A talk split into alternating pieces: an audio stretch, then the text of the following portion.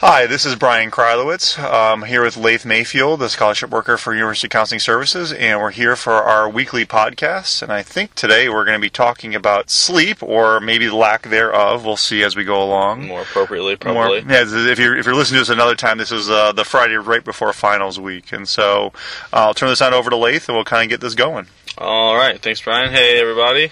I hope everybody's doing okay, and by the time you listen to this, maybe you'll be done with finals, or maybe you'll be finishing that last one up. Hopefully they went well. As Brian said, we're going to be talking about sleep. Hopefully at this point in the semester, if it's over, you can catch up a little bit before starting to do whatever it is you'll do this summer. And maybe it'll probably be a little bit too late for you to really sort of... That's what I'm thinking of. Change behaviors now. Right, yeah. But maybe, you could use some of the things that we're going to talk about today to help next semester. I think people get done with, the end of the year, and they go, okay, how do I do this better next year? So this is actually, I think, a real appropriate time for people to go, I got to do this better. So Right, absolutely.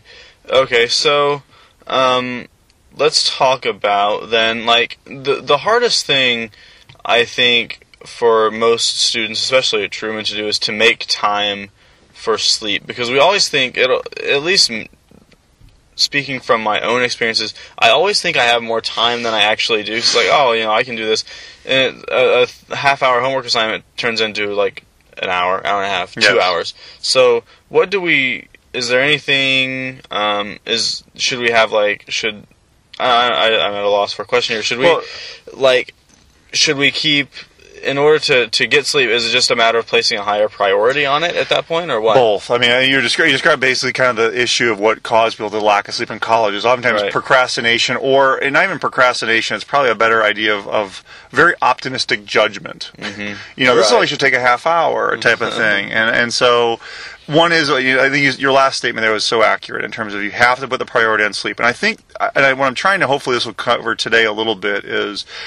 Sleep is so essential. It's one of the things I think we can kind of live without. But there's some current research on this, and I haven't had a full chance to read the entire element of this, but so I've kind of got the Cliff Notes version. If you don't get more than 6 hours of sleep, the last bit of your sleep really helps you consolidate memory. Right. How we remember things is such determined by almost that the 6th hour to the 9th hour of sleep. Hmm. If you get that sleep, you tend to function so much better from a memory standpoint. So even if you don't study anymore, your memory kind of comes together for some reason those last hours. When I look at the research, people are getting that last 3 hours of sleep, or that. And everybody's different. People should be getting somewhere around 7 to 9 hours a night of sleep. Right. It's that element, but people oftentimes exchange it, like you kind of described. That I have something else. And what happens? We oftentimes put things off till 10 o'clock at night. Go, this is only going to take a half hour. Mm-hmm. And then it always takes 3 times longer. Right. And so if there's any chance, the one thing I can try to persuade people to do is always, this is a kind of procrastination talk, is a lot of the time is tell whatever you think it's going to take, triple it. Because it's always like finding money in your pants. It's wow, I have a pants pocket of money. It was always your money, but it's always exciting. But when you feel like you have to lose it, it feels painful. So if you can say, this is going to take a half hour, go, don't do that. It's going to take an hour and a half. Then if it only takes an hour, you feel like, man, I just found a half hour. Right. Yeah, exactly. It works out so much better. That's pretty smart, actually. So would you argue then, say I've got a test tomorrow morning, and say I'm studying for it and I'm exhausted, at that point, would it be better to sleep instead of study? At some point, and this is the threshold of this. I would make the argument first off that, obviously study a little bit further in advance. But if you're studying, don't overstudy. At some point, go to sleep. You will benefit. And it's a hard thing for someone to comprehend because it's if I study more, I'm going to get more from it. Right. But I ask anybody who's ever been up at 3 in the morning studying for a test, it's not great studying at that point in time. You're barely holding on. You're not remembering things really well. It's also state dependence learning, that if you're really tired and you're remembering this stuff, when you wake up, it's going to be in a whole different place in your head. You're I don't even remember where, I know I read this, I don't know where I put it. Mm-hmm. You really, really need to be thoughtful of how that's going about. So I would make an argument that if you're at a certain point, If it's 3 in the morning and you have at least had some knowledge of the stuff, it's like, I don't know anything about this, then no, you know, sleeping will not help you learn new material. Right, right. But if you're at some point going, all right, I'm done, and everybody should draw a line. At this point, I stop. And I try to tell everybody at midnight, just, I mean, and finals week, it might change a little bit. Right. But draw a line where I am done academically. You can do little things socially, but get to bed and get at least, you know, 7 to 8 hours a night of sleep. Mm-hmm. But it's one of those things that college students that really know. And on the weekends, you end up sleeping 12, 13 hours because you're that tired. Your body wants to make up for it. Right. Okay, so is it better, like, this is sort of a question I've always had, is it better to sleep, like, say I've got a test in, like, you know, say I put studying off and say I have a test in 3 hours. Sure. Is it better to sleep 2.5 hours or better to not sleep at all? You know, that's a great, you know, I've been meaning to do this. You know, my colleagues at the University of Texas have a great handout. If everybody wants to search for it, it's called The Anatomy of an All-Nighter. Okay. Once you reach a point where an hour or two of sleeping, it also depends very much on personality. Some people can sleep for an hour and a half and feel very refreshed. Mm-hmm. Most people, when you sleep that long, if you're sleep deprived, your body does not want to wake up, and you will be really groggy. At that point in time, I would make an argument in a very odd way to stay awake through your test. I mean, you shouldn't be in this spot in the first place. But but knowing yourself that going to sleep for 2 hours usually will make you more discoherent of what's going on, or incoherent. You may not even wake up at all. Exactly, and that the oversleeping, that everything that goes wrong with it. But at some point, you've got to find a way to kind of regenerate yourself. And that's where I would say resting, but it's really hard to do when you're that tired. That's, you know, if it's 4 in the morning and, you know, people fall asleep while driving, and everybody goes, that's not good. It's a common, it doesn't take a lot of, you know, research to go, is sleeping while driving bad? Yes, it's horrible. Right. But we get in that spot and we just kind of simply fall asleep. So if you're up at a late hour, it's 5 in the morning and your test is at 7:30, you need to make a personal judgment knowing yourself if you fall asleep. And if you do, it's really essential that you go and get like 5,000 other people to come wake you up at that point. Because you're not going to wake up. We don't naturally wake up for, you know, even if we go to bed at night, we don't usually, if you go to bed at midnight, you don't usually wake up at 3 in the morning unless there's something incredibly weird going on. Right, right. Our bodies, just our physiology is just not meant to. We are very much designed to be sleep consistently for 7 to 9 hours, and this is, I'm talking mainly for people this, you know, in this age range, and probably it's more like 8 to 10 hours for, you know, for 18 to 22-year-olds. Mm-hmm. You're designed to sleep those consistent, connected hours. So you can't do the whole I'll sleep for 2 hours, I'll wake up. I'll sleep for 2 hours, I'll wake up. That's just not how we're really created as beings. How many people do you think on this university regularly get 8 hours of sleep? When we asked this, I don't have the study for it. It's surprising of how many people really do a decent job with that. I think it's about 40 or 50% will regard that. I don't know any of these people. Where are these people? They're all sleeping when you're up at night. They're the ones going, God, can they be quiet outside the hall? This is horrible. Must be. But no, there really are people on this campus who are really good sleepers that really do go to bed at 11 o'clock, midnight, 1 o'clock. They get their hours in. They sleep it through. When the studies go through campus, there is a sizable group of people that don't sleep really well, but there is a core group that is really good at not sleeping. Yeah, the non-sleepers are the ones with whom I'm probably. And when we do Sleep Awareness Week, people come over. No, I get it every night. I would say it's a lot more people who are usually sophomores, juniors, seniors, because they go, I can't do this. Right. And they'll be the first to say there's certain nights that they will not sleep that great, but I think they go, I've got to go back to the routine. And I always tell people, if you don't eat right, you know, eat decent meals a day, you don't exercise somewhat on a daily basis, and you don't sleep, you really are not a functional being. You can't learn. And learning is so hard. I think people don't understand how hard learning is. I just caught you over there trying to read through some stuff before we started doing this podcast. Right. And if you're tired, learning is really hard. Learning is hard when you're really well rested, you have good meals, everything is perfect. It's not a simple thing to do. I think people, you're right, I think people sort of forget about that. And I've noticed that, like, if I get 8 hours of sleep, that just makes me more tired. Like, I've got to get like 6 or maybe 7 on a good night. How common is that, do you think? How many people do you think, I mean, where do most people fall, would you think? Like, somewhere in like the 6.5 to 7.5 range, or what? I think college students, I think part of what happens, and college is kind of weird because the number of people who take naps during college, and I can't emphasize this enough, naps are really bad for you. Really? When I refer to it, naps are good for you if your nap only lasts for 30 minutes. Mm-hmm. If your nap lasts for 4 hours, it's called sleeping. And so what ends up, because our body is designed to be, we are nocturnal, we are nocturnal sleepers. We mm-hmm. go to sleep at night. Mm-hmm. If you end up taking a nap at, 2 o'clock, 3 o'clock, and you wake up at 6 o'clock, mm-hmm. you are not going to go to bed at midnight and get a good night's sleep. Right, it's just, we are not designed for that. So if the idea, I love the idea of someone going and sitting in the library and kind of like, pulling up on a chair and just closing their eyes for 30 minutes, kind of resting mm-hmm. out. Mm-hmm. That's a good nap. Right. But when you're talking about overnight, so when you're talking about sleep for the whole day, sometimes college students really do sleep 8 to 10 hours a day, but they do it at 4-hour increments, which just mm-hmm. tortures them. And I always tell mm-hmm. people, if anybody's ever traveled international and you go, if you ever go like to Australia or something, it's jet lag. Right. The way college students sleep, they get jet lag every day because they go through this whole contorted sleeping. They wake up at 6 o'clock. Now they're awake till 5 in the morning, and now they're going to bed for 4 hours, and they're mm-hmm. groggy. That's jet lag. And so college students are actually really good at flying because it's actually they probably sleep better while flying than they do in college. Rule and not the exception. That's really weird to think about, actually. And so I think colleges do sleep a great deal. I think the key part is for people to go to bed at a certain time, is to know when to stop, because colleges always have that, well, I don't want to miss something. Right. And the value of at some point at midnight, 1 o'clock, to say, I'm done, I'm going to bed, I'm crashing out, sleep till 8, 9 o'clock. It's a lot more common, but those people, you don't notice them because you're not around at 3 in the morning to talk to. That's funny.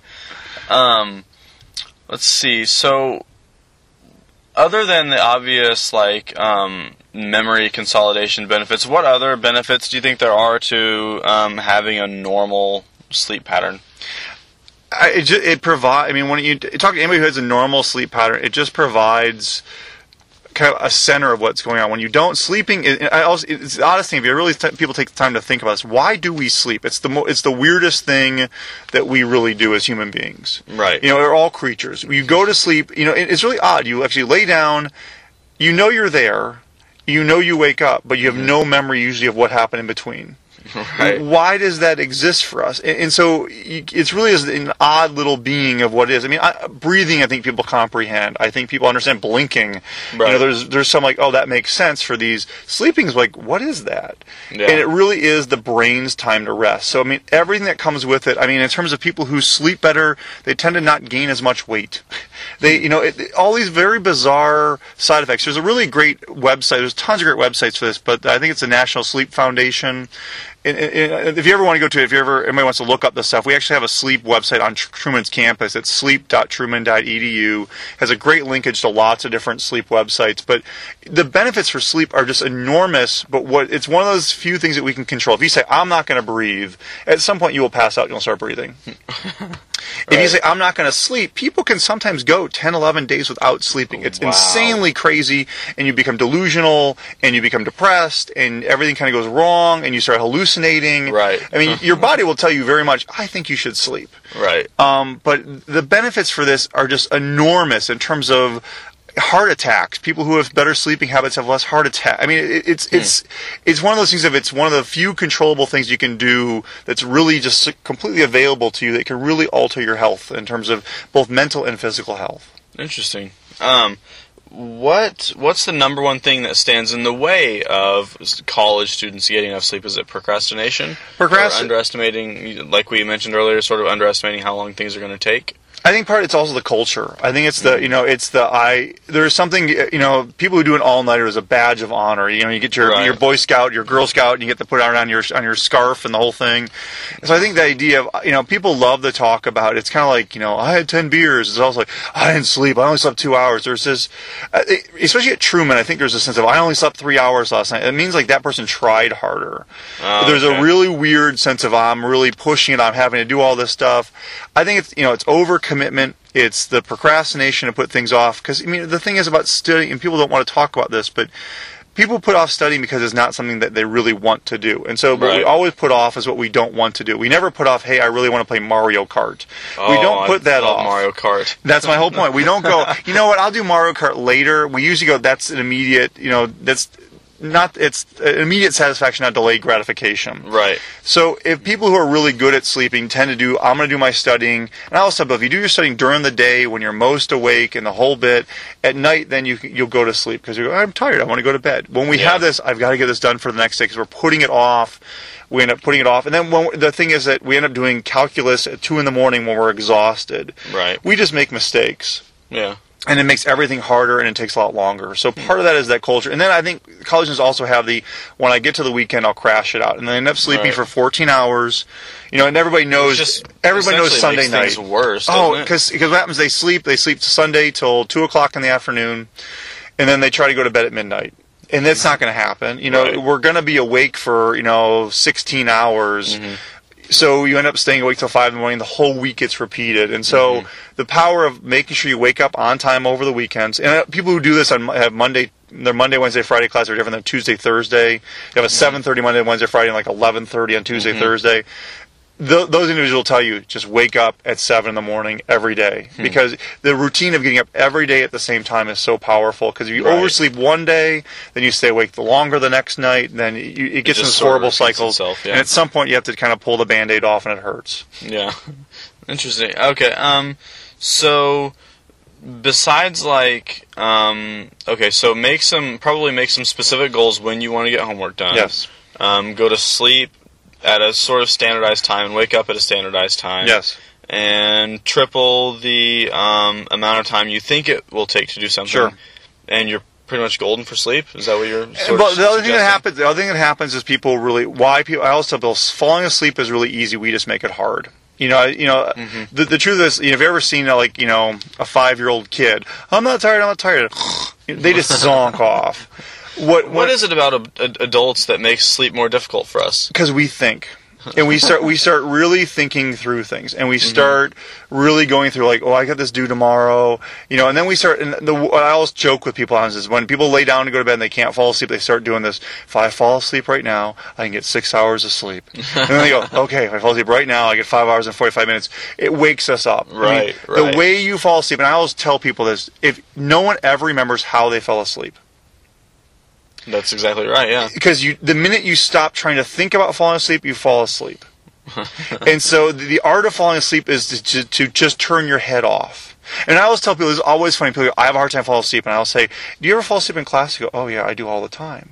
Because they sit in a class, and they're like, I don't know what's going on. And they just zonk off. And so I will say, well, if you can fall asleep in class, you can fall asleep at home. Right, ideally. And so part of this is just that idea of getting a routine where you go to bed, you lay there. And I always tell people, if you go and lay in bed and you don't fall asleep for the first 20 minutes or 30 minutes, get out of bed. Right. Go do something. Do not. And the one thing that wakes us up is light. What are computer screens made of? Light. Right, what are TVs made of? Light. So going and reading kind of just a book, not a textbook, not something that's going to get you worried, but just something that just kind of mellows you out. Read the paper. Actually, one thing that really puts me to sleep quickly is a chemistry book. So there you go. If you don't like chem, or I'm not going to fault you for not liking psychology. Just pick up a textbook and read it, and read it in some dim light or something. Exactly. But, we fall asleep pretty easily. We just really get in the way. So part of this is things I tell people all the time: cut down on caffeine. Your last time you should drink caffeine is either lunch or dinner. It depends how late you go to bed. Right. Caffeine lasts in your system for 8 to 10 hours, and so if you're a huge coffee drinker, or Jolt, or Mountain Dew, or cappuccino, or chocolate, even really be aware of those types of things. Really, and the idea of making sure you have a decent routine. Make sure that when you're going to bed, you're going to bed. Get your body trained for this, and also be in quiet places. Exactly. Another thing I can suggest is to not to study in your bed. Yes. Don't connect your bed to other things. Exactly. Because it makes studying more difficult, and it makes sleep more difficult also, because you're mixing the two things. Yep. So one thing I like to do is I try not to study on my bed, and I spend most of my time studying at my desk. Yep. So that's just sort of something. When you go to bed, it's associated with, I'm going to fall asleep. Right. And exactly. When I say this, college students always laugh at this, but bed should be only used for two things: sleeping and sex. And so... agreed. so if you use it that way, when you go in there, it's an association. We build these creations. It's just kind of like when it's lunchtime, it turns noon, you go, ooh, I'm hungry. Even if you're not hungry, we affiliate it. It's very much classical conditioning. Very much. And so if you build that bed to that level, comfortable, and you get a comfortable bed. That's another thing. Make sure you get, make sure you're not too hot or too cold. Mm-hmm. Those things are really disturbing in terms of falling asleep. The basic stuff. Don't exercise right before you try to go to sleep. Don't go run 5 miles and go, I'm gonna go crash out. That's not gonna work. Right. Do just nice things for yourself. There's a whole bunch of stuff. If you go to sleep.truman.edu, there's a bunch of great kind of routines, and I'm gonna be building that website over the year. And we do Sleep Awareness Week early in September, and so just to kind of remind people about sleeping. But it is such an essential part. I mean, and anybody who, no one's like, I really don't like sleeping. No one ever says that. They always go, sleeping is like, man, I have other things to do. Mm-hmm. But sleeping is a very enjoyable thing, and if you make time for it, and you realize that you still can have 16 hours in your day, mm-hmm. use them wiser versus giving up your 8 hours that you really do need for the sleeping. Mm-hmm. All right, cool. I guess if you have any questions, feel free to contact University Counseling Services, which is located right by Grimm Hall, or you could call the number, which is 660-785-4014. And Brian's email is, what's your email? And, well, you go to ucs@truman.edu, or just mine is briank@truman.edu. But like I said, we also, like, it's one of the things we do actually have a special website that we've kind of created for it, and it is sleep.truman.edu. Take a look at it, and it's kind of rudimentary right now, but I'm hoping over the summer to really kind of build it up, and because I think it's really one of those issues when we look at college issues of what people struggle with at college. Sleeping is one of the biggest, where all this information right now about swine flu or whatever they're calling it now. Sleeping is by far a bigger epidemic. It just doesn't kill you, but or get you really sick. But it really is something that people need to be very aware of, and not get caught up in kind of the hysteria of kind of the common things. But sleep is just an everyday, you got to stay on top of it type of thing. Yeah, and it's so mundane. We sort of forget about it. Exactly. And then you said there are a bunch of cool links on the website. Yeah, if you go to that website, it's me giving all the wonderful stuff. And when I find stuff, I put things on there. Okay. But really nice stuff. And we actually, even if you go to the UCS website, we have our Sleep Zombie, which kind of walks you through how to have a decent night's sleep and where to kind of how to do things and to learn about it. So and that's part of the National Sleep Foundation, which is a really great website. And if you get on their weekly newsletter, they give you a lot of information about sleep and the power of that. Awesome. Well, thanks a lot, Brian. And if you don't have anything else to add, we'll go ahead and sign off. That's it. Everybody have a good day. All right. Thanks, everybody.